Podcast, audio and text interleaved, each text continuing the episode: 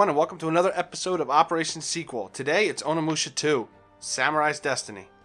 Onimusha 2 released in March of 2002 in Japan, in August of 2002 in North America, and PAL had to wait till October of the same year. Now, the director was a Motohide Ishiro, the artist was Akira Anamiya, and the writing team was Noboru Sugimura, Hirohisa Sadai, Shin Yoshida, and Kishiko Miyagi. The music team was Taro Iwashiro, Hideki Okugawa, and Toshihiko Horiyama.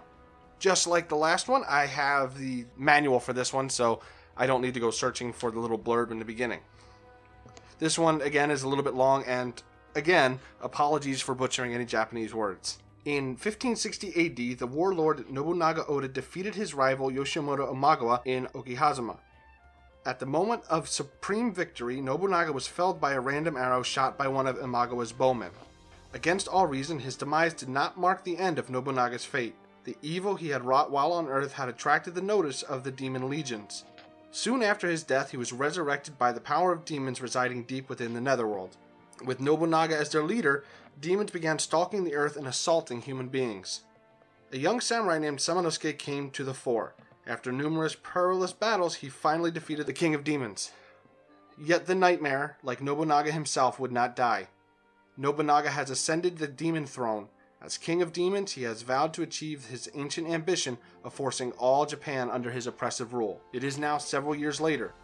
A young warrior, Jubei, returns to his remote and once vibrant village, now in ruins destroyed by Nobunaga's minions. With vengeance in his heart, Jubei launches upon an epic and magical quest which will reveal his ultimate destiny. Along the way, he must earn the respect of confidants to help him battle Nobunaga's army of demons, overcome an onslaught of traps, and defeat the king of demons. So, a little bit of my history here, and I'm sorry if that kind of just went over the story elements of Onimusha 1. I, it's just kind of what the blurb is. But my history with Onimusha 2 is not much. I don't remember a lot of this game other than the f- main character and the sub characters, and I'll talk about those later. But I remember going to the mall and buying this and then reading the manual back to front on the car ride home. I don't remember much about this game other than bits and pieces. So it was kind of interesting to go back through it. Now, in my memory, I had thought that this one was a lot longer than the first, but to be fair, it only took me a good seven hours, and that was me not remembering much. So it's still on the fairly short side. As for the cast of characters that you will play as, depending on what choices you make, and I'll illuminate that a little bit, there's Jubei, which is your main character. You almost always be playing as him. And then you have four sub characters. Now, these sub characters are split into two groups, and you can only befriend one out of each group. So in the first group, you have Ekei and Magoichi. Ekei is, is kind of your stereotypical kind of fat, bald guy, uses a spear, you know, drinks a lot, womanizes a lot, that kind of thing. And Magoichi is, if you know anything about Magoichi, it's he's kind of all about the gun. So he barely even uses any bladed weapons. It's mostly just guns.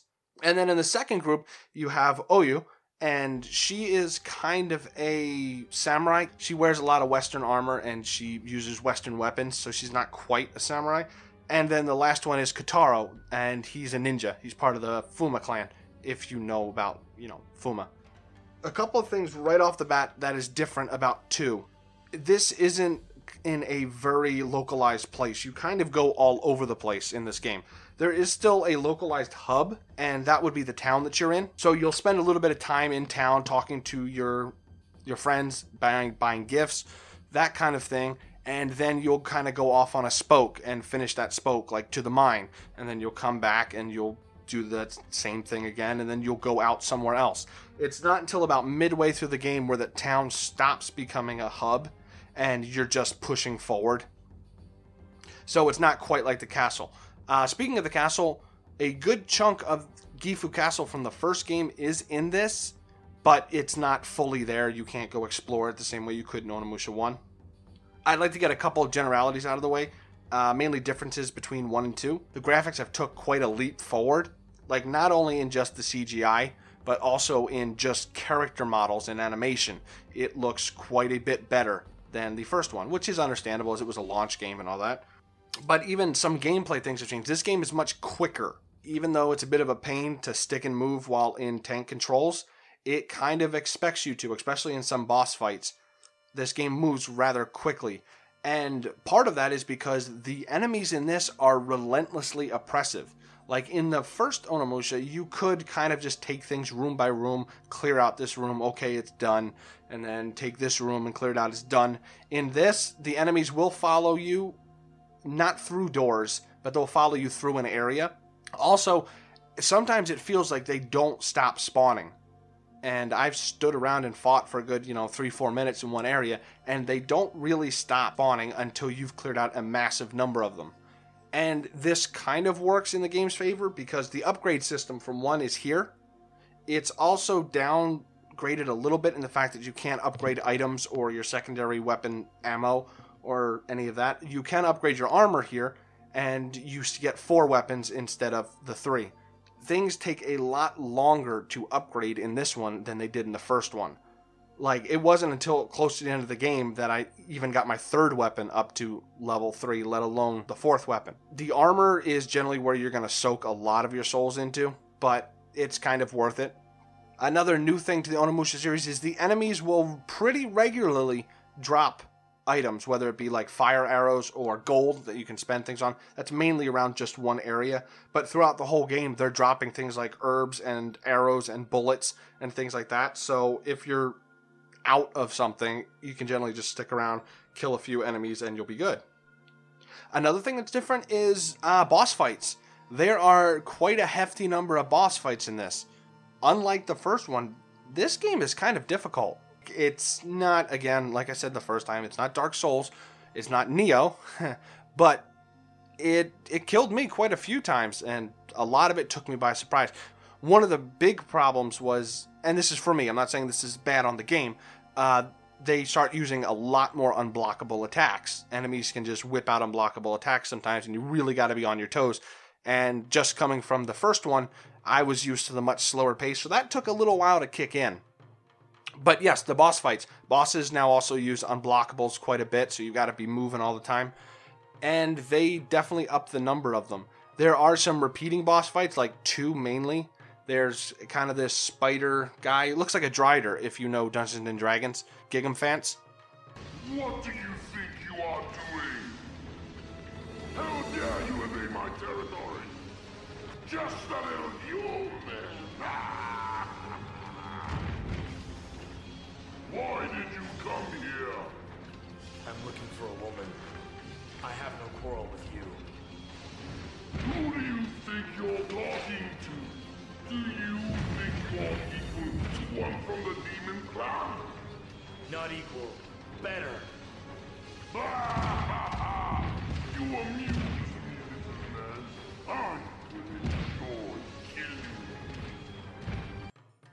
And he appears two or three times throughout the game before you actually kill him.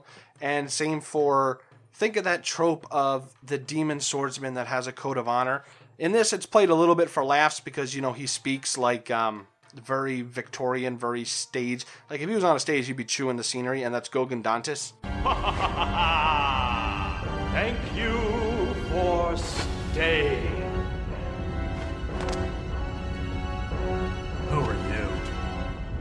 I'm glad you asked. My name is. Dantis, the greatest swordsman of all demons. What's wrong with you? Who talks like that? So they kind of play him for like, you know what? Um, if you ever played Disgaea, think something more along the line of Vyers right? Like that kind of mid boss, kind of played for last, but also can be a little hard sometimes. And there were, I want to say, probably four other boss fights, not including the end fight, where it pits you up against a pretty good chunk of enemies as well as a boss type character. Later on, those will become regular enemies. At the time that you have to fight them, they're, they're quite difficult. Now, staying on the combat, your move set that you can access, like straight out of the gate, is much more robust than it is in Onimusha 1. You can do a constant overhead. You can do, once you're a little bit into the game, they call them secret techniques, but they're actually just like combos. And, you know, you hit down, forward, square really quick, and you do, like, say, with the spear. you do a six hit combo, and generally that will knock something down. You're you can do a lot more actions in this, which is why it makes that stick and move a little bit easier. Now those weapons, you of course do get the electric sword again. Uh, you know, no fire representative this time, which is kind of funny. Well, okay, it's not really funny. It was just you know kind of odd. Uh, but there is an uh, one of the new weapons is an ice spear, and the other one is a earth hammer. So think just like a big hammer. That's pretty much it. And of course, the wind glaive is here, and that does come in quite handy, especially towards the last boss fight, because there will be bosses that will be out of your reach. There's at least two that I can think of right now where that wind weapon pays for all the souls that you've put into it double, just because of how easy it makes these fights. Other than that, you get your usual matchlock gun and your bow with fire arrows and regular arrows. Now, you can't take, say, regular bullets and turn them into burst bullets anymore. There's a separate section, I guess, for burst bullets, and then there's this regular bullets. Same with arrows and fire arrows. They're not just kind of one thing. And of course, some of the problems from having that Resident Evil style static camera are here as well. Sometimes there will be an enemy that just kind of hits you from off screen but generally they'll always show the enemies or you'll even hear them. So you're spatially aware of where they are and you know they might be coming from the left even though say you can't see all the way down the left. But they do take steps to make it much easier to see where enemies are coming from. In terms of gameplay i can't say i really have too many problems. I mean the unblockables were a problem for me but i don't think that makes the game bad. The only thing i think that i would put down as a ding is maybe the enemies are a little too aggressive. It's claustrophobic sometimes on how fast they all close in on you. I guess that's, you know, six of one, half a dozen of another kind of thing, and whether or not you like that. For me, it was just an odd change of pace, that's all. They can stun lock you too, especially some bosses can stun lock you, so it's kind of hard to get out of that situation, and you will have to burn some recovery items. But like the first game, they're very generous with the recovery items. So in terms of gameplay, it's kind of the same but better. Think Street Fighter to Super Street Fighter 2. Or no, sorry, Street Fighter 2 to Super Street Fighter 2. And not really much has changed all that much, but it just feels better. It's quicker, it's more responsive, it just feels nice. So onto the new mechanics kind of thing. Like I said, there are these four sub characters. And there is a gift giving system in this. And if you've played any game with a gift giving system, you kind of know what you're in for. You know, you give Magoichi one gift, he'll, you know, give you a gift that may be better to go to Kotaro. That kind of thing. It's just kind of a give and take. And like I said, you can only be friends with one of each of those groups. So it's kind of, you know, you take group A and you're like, eh, which one do I like more? And you pick one. I went Magoichi and Oyu, just because I vaguely remember playing mainly with Kotaro. The cool thing is that many of these branching paths in the game are quite worth checking out. Like they don't change vast amounts of things. Maybe you go through here and you hear a little bit more of Magoichi's backstory, or you'll go here and he'll help you in a boss fight. I don't know exactly what the trigger was, but it seemed once I hit low health in a boss fight, whoever your highest, uh, let's say, affection was with would come and help you, and they're no joke like especially Magoichi because he's long range, he can just sit back and pelt the boss, and you can go in and be pretty free to just wail on the boss. So they're definitely worth making friends with. Some any of them. The payoff for it is pretty good, and this is spoilers in case you do want to play it, but you don't want to hear about the end. Towards the end of the game, uh, say I picked Magoichi. Towards the end of the game, I have to kill the other person, Ekei, and it's good that there are consequences for your choices. It's not just uh, everybody still remains friends. Like you know, between Group A, Magoichi and Ekei really don't get along, and Kotaro and Oyu don't get along either. So it's nice to see that there are consequences, and it's not just a happy band of adventurers. For the most part, that's kind of in the background. Now, the nice thing is, is once you do complete the game, it will tell you how much percent you've done in their storyline and bring up kind of this graph to show you where all the parts split. If you had taken Kotaro, you would have went down the lower path of this graph, and if you take Magoichi, you go, you know, that kind of thing. Uh, so if you want to replay this many times, and seven hours is not a great commitment, then you could probably get a lot more out of this game. I mean, I think now that's not as important now that games are so plentiful and fairly cheap for the most part on newer systems, but this was a lot of bang for your buck, especially if you really liked it. So I appreciate that they threw it in there. Of course, there is the multiple little mini games, like there's the Man in Black and there's Team Oni. Kind of think like Survivors. Oh, one thing I did want to mention on gameplay is Issun is still here. It's throughout the whole series. Eh, Here, it seems like the requirements are a lot stricter. Like I ended up relying more on that block at the last second and then hit attack to get that Issun that way rather than hit right before they hit you.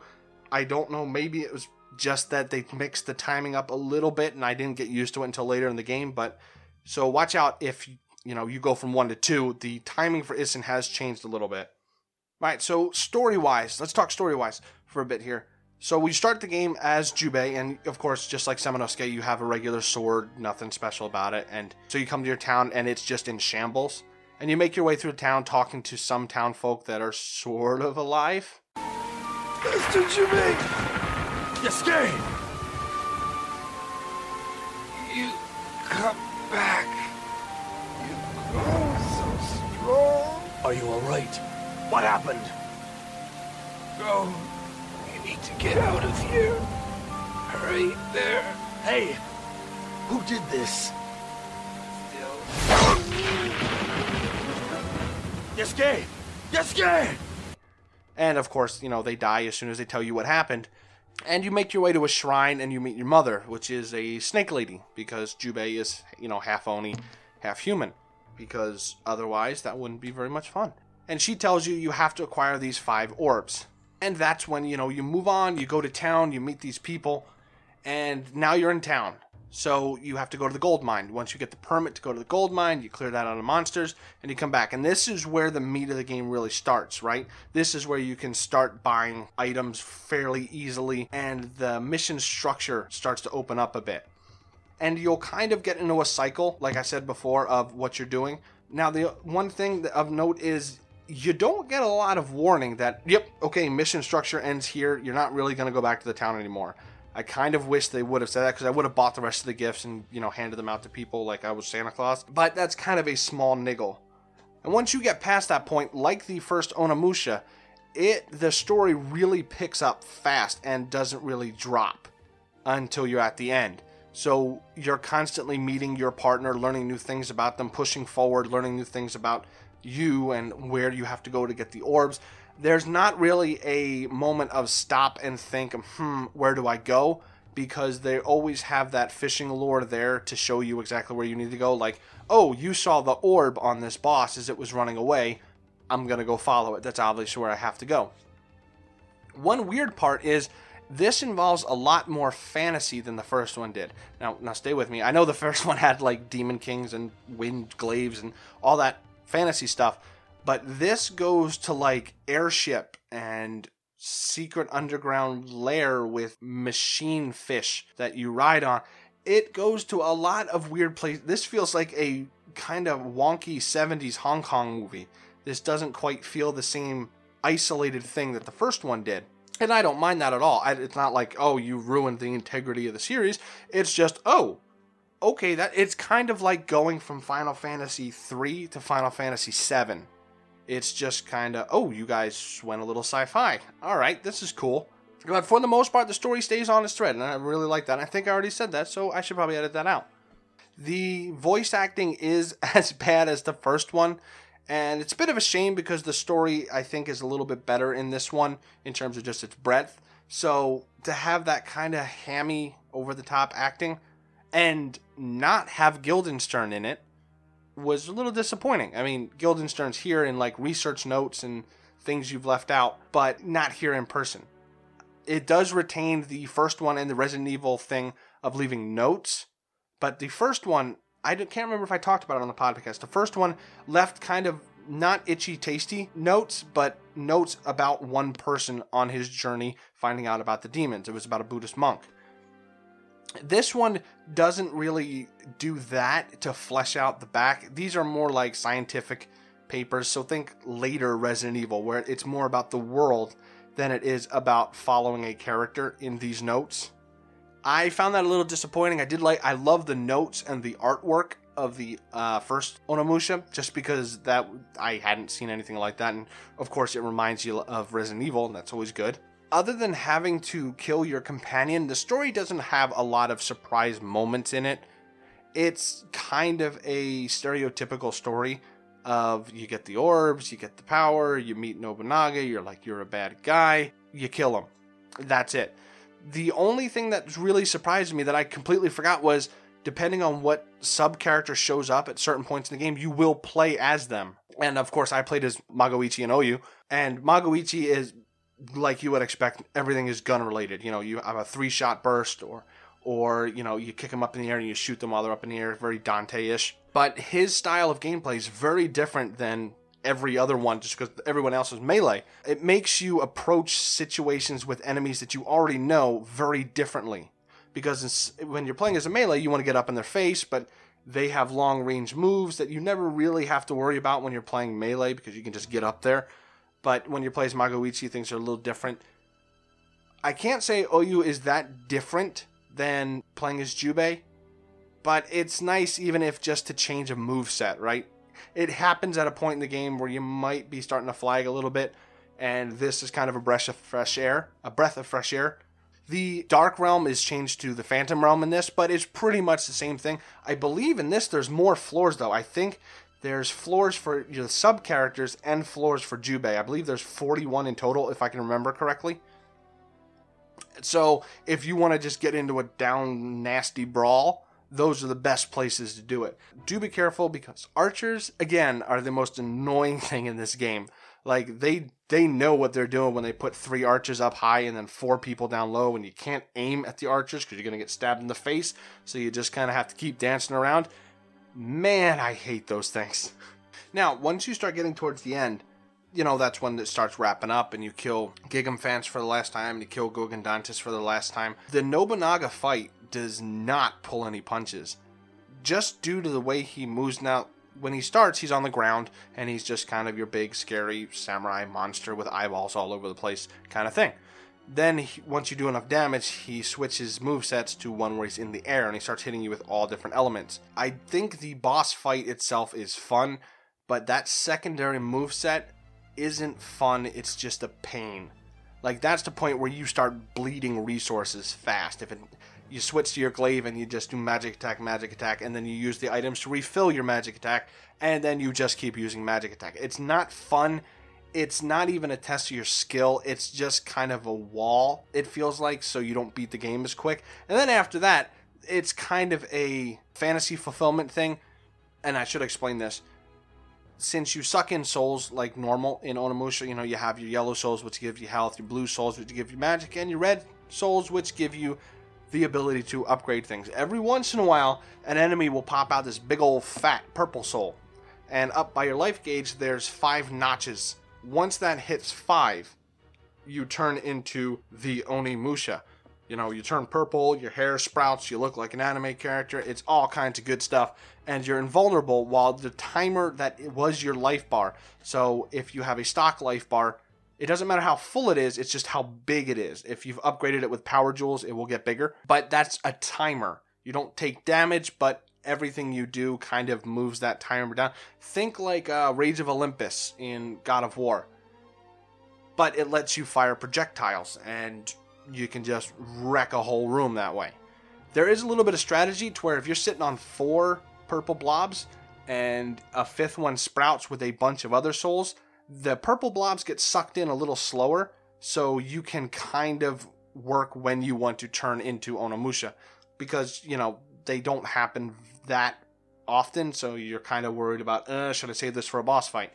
But anyway, at the end of the game, when Nobunaga is finally killed, he transfers all his eyeball consciousnesses into this giant statue that they were building because giant statues have been known to conquer whole countries. And then it becomes kind of a corridor fight where the boss is in front of you and you know you're looking at it from the back of your shoulder. And he keeps coming forward and shoots all kinds of attacks and you're onimusha the whole time so what you've been saving the whole you know for boss fights the whole game and difficult situations you now get to use just with reckless abandon And it's not very hard. Like, Nobunaga is definitely the wall there. This is more just, you know, yeah, finish him off victory. And the weird thing is, once you defeat him, the ending is incredibly abrupt. Like, it just stops. Now, I don't know many people now after the Marvel movies have come out where you just boop, turn it off as soon as the credits hit. But if you don't sit through the credits and all that other stuff, you really don't get an ending. So if you do finish it, make sure you sit through the whole credits thing because then you can save your game and go for new game plus kind of thing. Yeah, they really didn't do much to wrap up the story or hey, maybe Jubei will be back kind of thing. Not like they do with Samanosuke, which it is kind of funny once you beat once you complete the game, it unlocks like kind of a teaser trailer for Onimusha 3. And I kind of miss when games used to do that because that was like this game was great. You know, I'm all hyped for it. Oh, look, it's the next one. You know, you could get kind of ride that excitement wave. And I'm sorry, I'm I'm recording this really late because I just finished the game. I want to get this done. So I did forget to mention that, like the first Onimusha, Jubei is modeled after a real actor, like Samanosuke was, and the actor was Yusaku Matsuda. Again, I don't know him. He's just kind of Jubei for me. This is kind of the end of Jubei. Like Samanosuke comes back, but Jubei really doesn't unless you're playing Onimusha Blade Warriors. And I don't know if because the actor was dead at the time they made this, if they kind of just got the deal for one one game and then Blade Warriors. Because I always wondered why they t- they sewed up the story very nicely. The, there's not much more for Jubei to do. He just kind of goes home, hangs out with Oyu, and that that's it. But all in all, Onimusha 2 is, like I said, everything that Onimusha 2. Uh, every, Onimusha 2 is everything that Onimusha 2 is. Sorry. But all in all, Onimusha 2 is kind of what I said. It's Onimusha 1 with some extra elements in it, like the friendship thing, which isn't that deep. It's just kind of, hmm, you like this. Okay, you said you like to read about new things. Well, of course you're going to like the history books, right? I mean, it's not like you have to suss things out and there's a lot of lines of dialogue you have to pay attention. It's just kind of, eh, the fat guy likes food. Who would have thought it? So it's not too deep. What it affects is kind of deep, and I like that. In, ter- in terms of straight gameplay, really all this adds is the Onimusha mode, you know, where you turn into the purple guy, and then expands your move set a little bit. I think that's enough to warrant a second game. I am perfectly fine with, you know, here's a good idea. Hmm, let's expand on it and call it good. Don't go nuts with it, kind of like they did in the NES days.